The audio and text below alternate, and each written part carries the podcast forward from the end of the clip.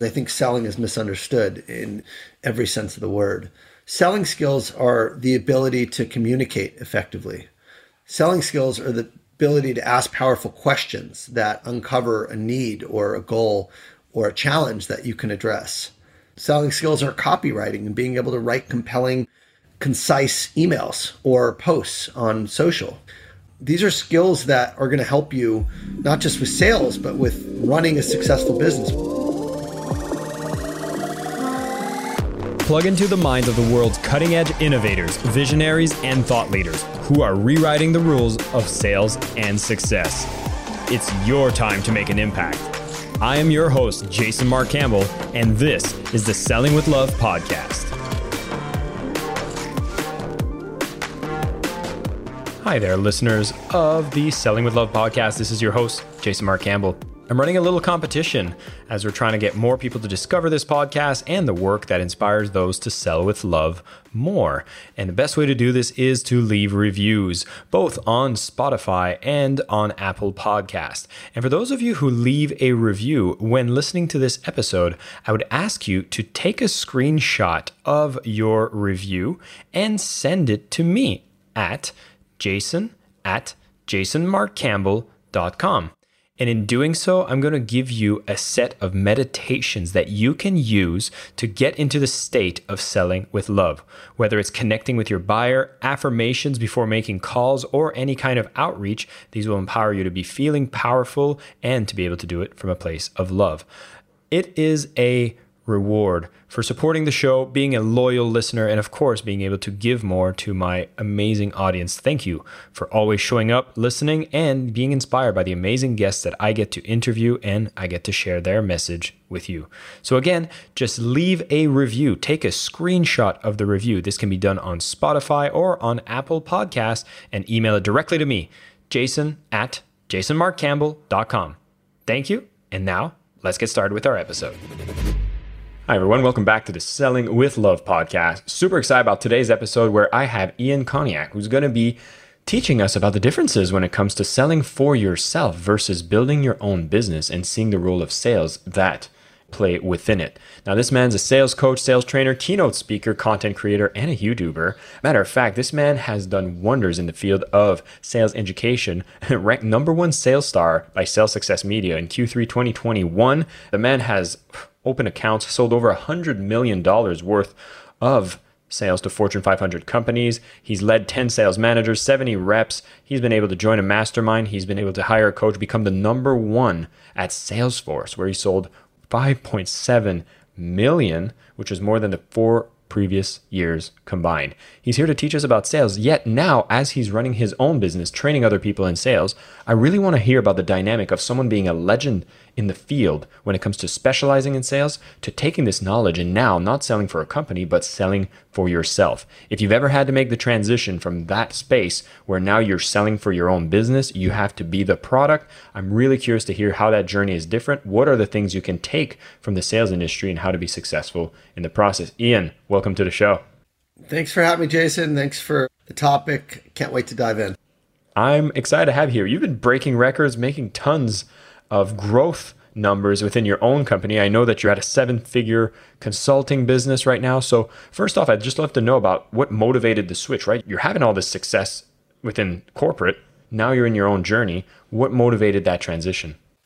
I think when you're younger, oftentimes the motivators are extrinsic by nature. You're talking about buying a house or getting promoted, making a certain number of dollars, a certain income. And you set these goals, right? Fundamentally, whatever it is, I want to make this amount of money and perform this well. And, you know, that was my career for 19 years. I frankly was able to accomplish everything I could have wanted. I had a family, I had my dream home, I had all of the things that I ever could have asked for. I had a lot of money in the bank. And I asked myself, you know, why am I not happy? Why am I not truly fulfilled? And I didn't actually ask myself this. What happened is I had a near death experience back in 2019. And to make the long story very short, since I know we're only recording for 30 minutes, I went to a theme park, an amusement park and it was a Six Flags park. I don't know if you have those in Bali, but we have them in Los Angeles, and it got stuck on the top of what was called a flying coaster. And a flying coaster, you're hanging upside down, and the track is above you, and all your weight's on this little harness. And I was up there hanging 180 feet in the air for about 30 minutes. And all my success that I had had up to that point, all of my, you know, attributes, if you will, none of it mattered all I could be thinking about in that moment was like, if I died right now, I would be full of regret for a life that was selfishly lived. And it was in that moment that I decided to pivot and I prayed. I prayed about it because I thought of my family. I, at the time, I had one young boy, beautiful wife, and you know, I thought about my family. I thought about the world and what my purpose was in it. And the epiphany that I had, the catalyst was, you know, if I died right now, I would have so many regrets for living a selfish life that was focused purely on money in pursuit of these extrinsic type of motivators and i haven't given back to the world. I haven't actually contributed in a way that was meaningful. And that was really scary for me. And the roller coaster was hanging and i'm thinking about this thing and i basically started praying really hard. I thought i was going to die. I was hanging. There were people passing out. It was a horrific incident. You could see a video on youtube and i have pictures to prove it but it was the scariest thing in my life. And during that moment, I had this kind of call it a rebirth where I started praying and I said, God, I promise I'm not going to wait anymore. Just get me off this coaster. I promise I'll, I'll do it right now. I'll start contributing. And I kid you not, that's when the coaster started going. Like when I made that promise and I'm like, okay, I guess I can't deny it. Right. Cause you know, I'm one of those seeing is believing kind of people where I need to see for myself. And my faith was always in question somewhat in that moment. It was no longer, it was like, okay, clearly, you know, there is something greater to my life, and this was a sign, and I intend to keep my word to my higher power. So that's how it all started, and that kind of got me on a path of like a side hustle where I was making videos and teaching sales within my company, just doing it for pure service. And then people gradually started approaching me and wanting me to help them above and beyond what I was doing and were willing to pay for it. So one thing led to another and you know, soon it became this thriving side hustle, and eventually it actually surpassed my Salesforce income. And I'm like, you know, I love doing this, and truly do feel like I'm making an impact in the best of ways, and I want to do it full time. And at that point, it was like more of a calling. So that's a very long way of saying when you get to a certain point where you've been successful, money is no longer the motivator. It becomes what's my purpose here? What do I want to do with this life? And I'm very much on that road right now, and it's been the best possible move I ever could have made.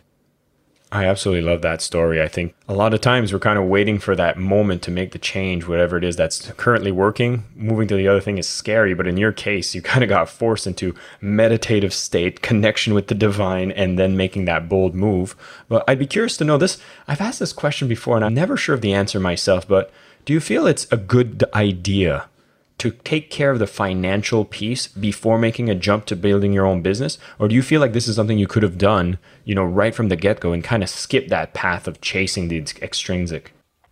I think that fundamentally if you've been chasing the extrinsic for 19 years or 18 years whatever it was at the time you're not just going to overnight switch off and say i'm all in i'm quitting my job. I think that's a terrible idea for me, I have a family to support. My wife is a full time mom. We have a nice home and multiple homes. And it's just one of those things where I have a high cost of living.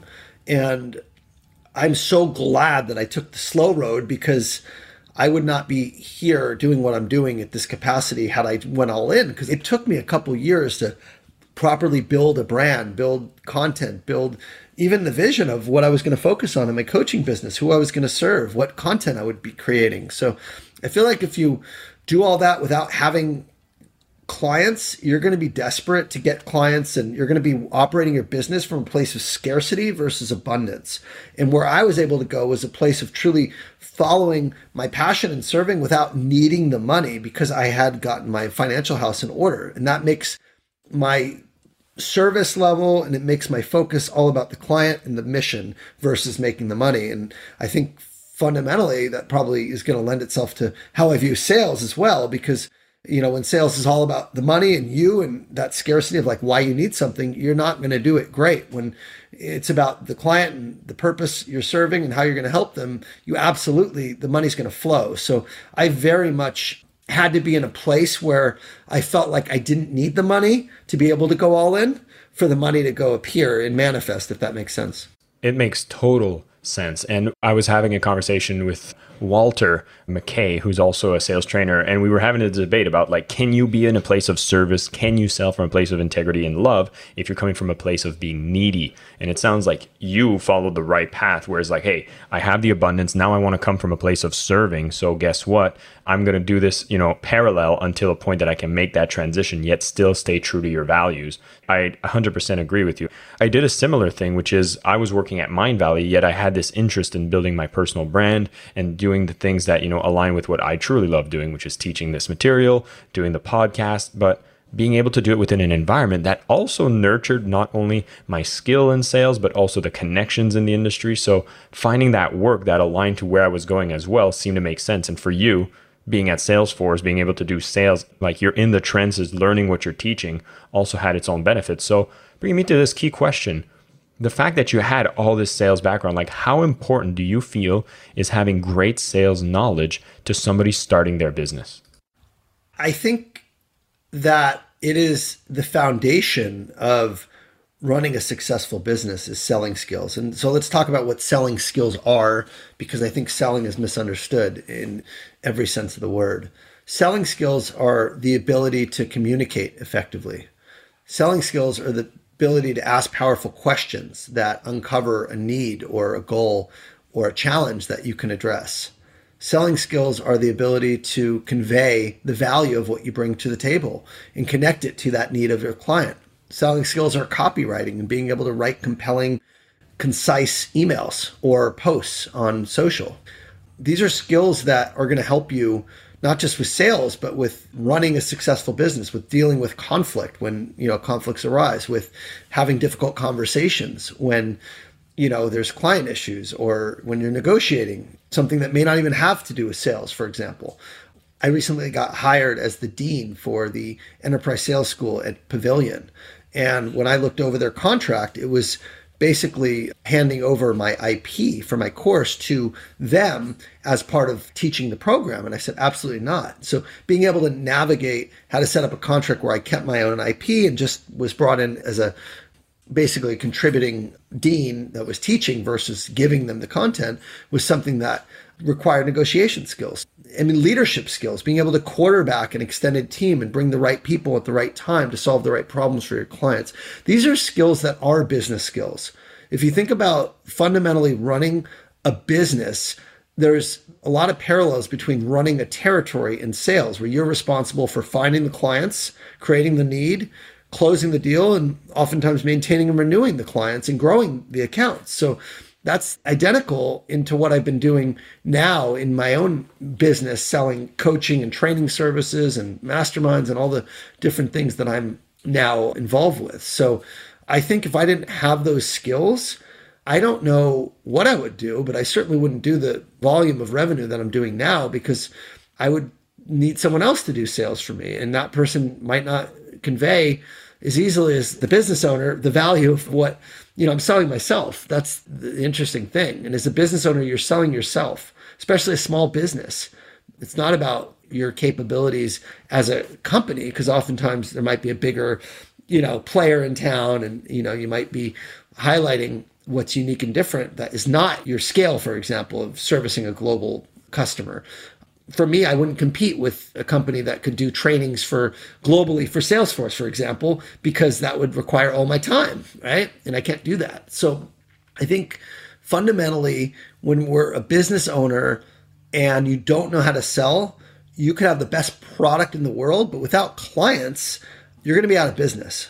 And that's what I see all the time. In fact, I do do some advisory work for small business owners as part of my coaching practice, I coach CEOs that don't know how to sell, that are founders, and they have these amazing development teams. They have these amazing products, but they have no clients and they don't know how to build pipeline and they don't know how to close the clients that they have. And they're these crazy, it almost feels like one way street where like they're the ones who are giving, giving, giving, and they're not getting anything back in return because they don't know the value of give take and that selling is a two way street and know how to set boundaries with clients. So all these skills that I've learned and really tried to master over the course of my sales career are now being directly used in business. And it's led me to exponentially grow faster than I would ever you know, uh, my trajectory where I am now is that of a 20 year coach. And I've only been doing it for one year. My revenue is more than 99.9% of coaches out there in a one year period. It's not because I'm a master coach. I haven't coached that long.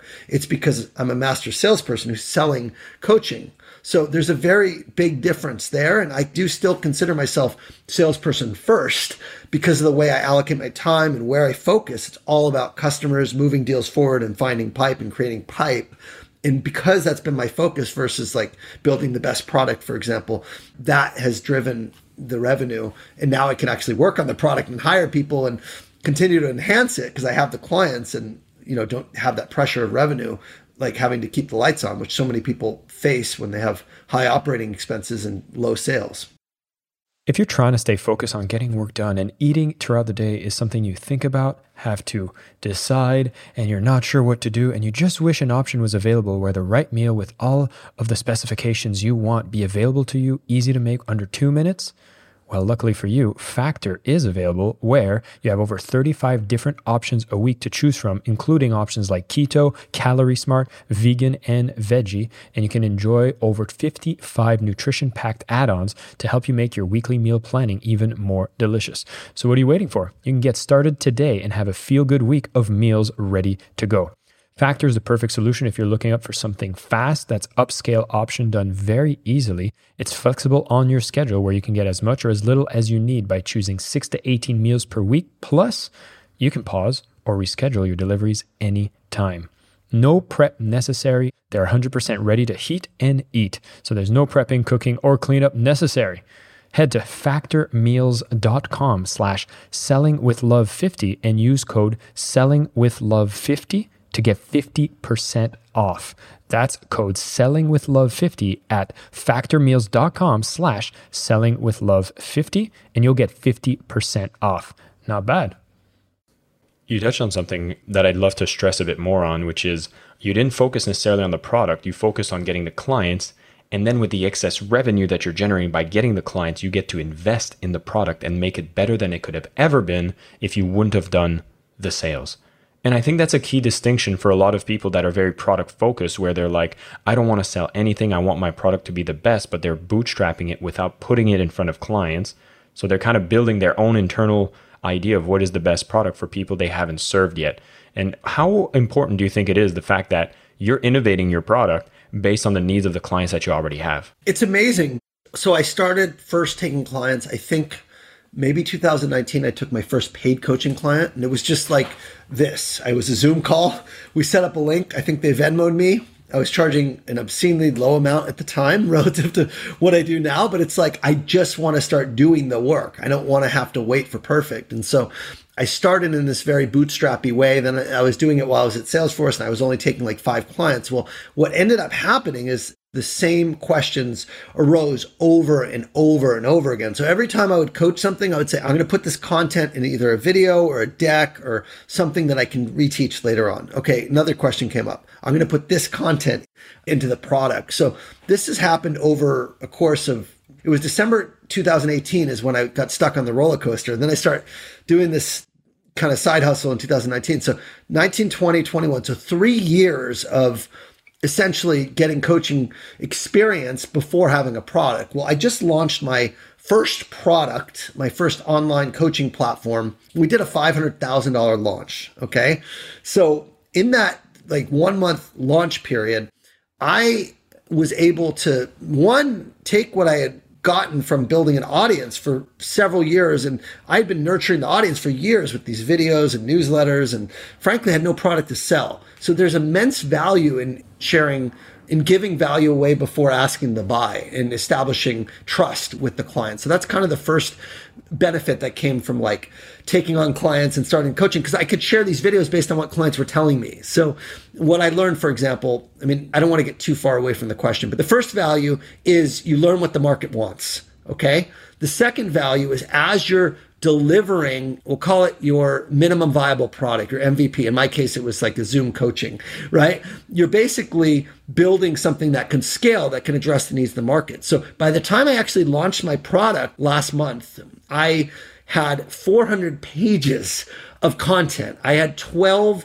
modules for training. So I could launch a one year coaching platform that had everything from mindset to habits to discovery to closing, negotiation, mastering your messaging, writing copy, like all the things that I learned, taught, and used. Now I could build into a scalable program. Well, if I had tried to build that out before actually delivering and learning what people needed help with, I would have been guessing and I would have spent years building this thing guessing, but I wasn't in a rush, right? I said, I'm going to build it. It's going to come at the right time. I don't want to force a product just to get the market out. I would much rather deliver what I can and be patient. So when I go build a product, I can get it right versus spending all this time, energy, and money on something that I really haven't tested. So by the time it got out, I mean, I tested it so much with so many people and the marketing that I had been doing. I knew what people wanted. I could write my email copy. I could write my sales page. I can write my website all based on the problems that I knew people had.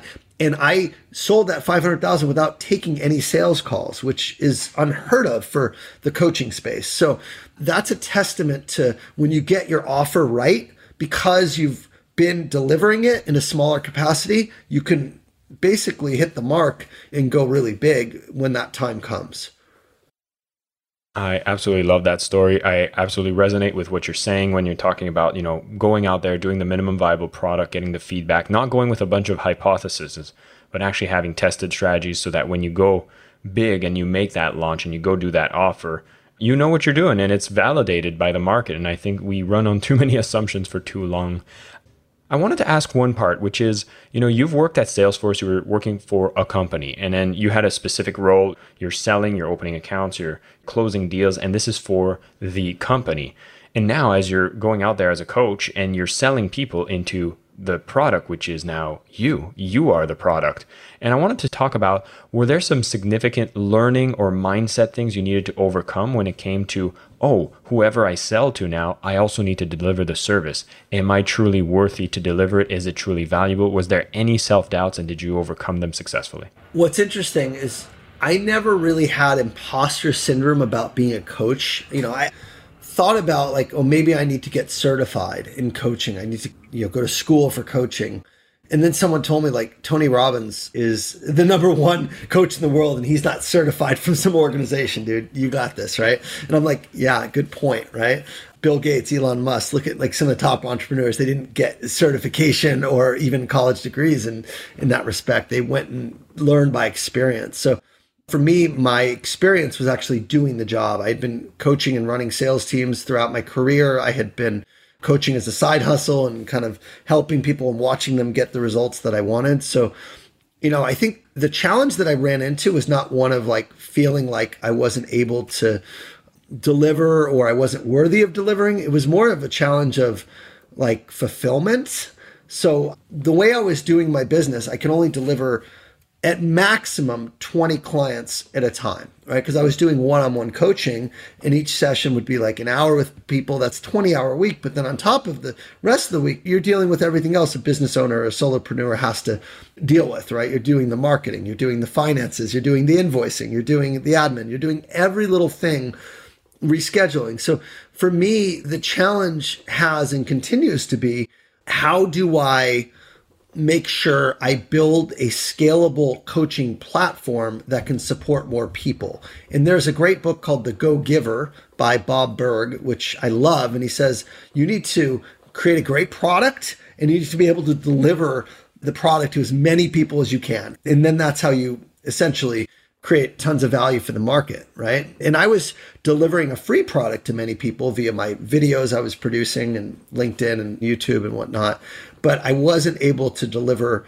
the paid product. And every day I had people coming to me and say, Ian, I want to coach. And I'm like, I'm at capacity. I'm at capacity. So I built up this wait list and it built up to over a thousand people. And so when I launched my product, I launched it to that wait list and I said, hey, the time has come. And I built a subscription, coaching as a service model, where it was a 12 month program, it was a weekly cohort with a group. It had an online portal, online trainings. And so that became the challenge is like, how do I fulfill and serve more people in the fact I'm only one person and the one on one doesn't scale. So I really had to pretty quickly into my business venture switch my model entirely to be able to scale. And so I did. I, and that was the shift I recently made. And my first classes actually start my cohort. I sold 70 seats and there's 50 people who bought this group one and 20 people bought the private plus the group.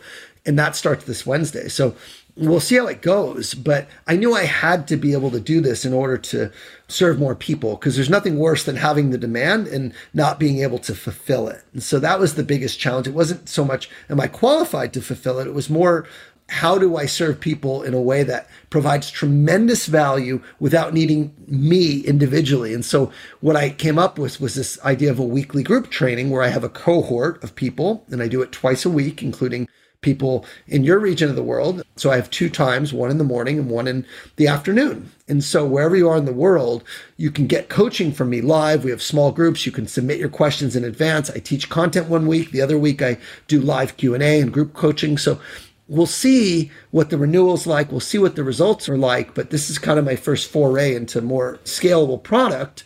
And the other thing I did is I got out of the sales game. I'm still doing sales, but it's more in a different way. It's selling through creating content, going on podcasts, going and getting my brand out there versus selling on individual sales calls. I said, I made a decision. I'm not going to take sales calls for this launch. I'm not going to do it because I can't support a thousand sales calls. And the minute I give them that opportunity, my calendar is going to be booked for months. And again, good problem to have, but I already am fulfilling other work that I have. I don't have time for those calls. So my I guess limited bandwidth forced me to pivot the business and also pivot where I focus my time and attention. And I think that as a business owner, your time really should be in the business and doing what you're really, really good at versus being on a bunch of sales calls. I think there's good value in getting on those calls to practice and to learn selling and to connect with your customers. But up to a certain point, you know, if you're going to scale, you want to have a, really good sales team. And that's kind of where I'm getting to right now is getting my infrastructure in place and getting the sales team in place too. So it's all a work in progress, but it's really a fulfillment and capacity issue that I am up against every day.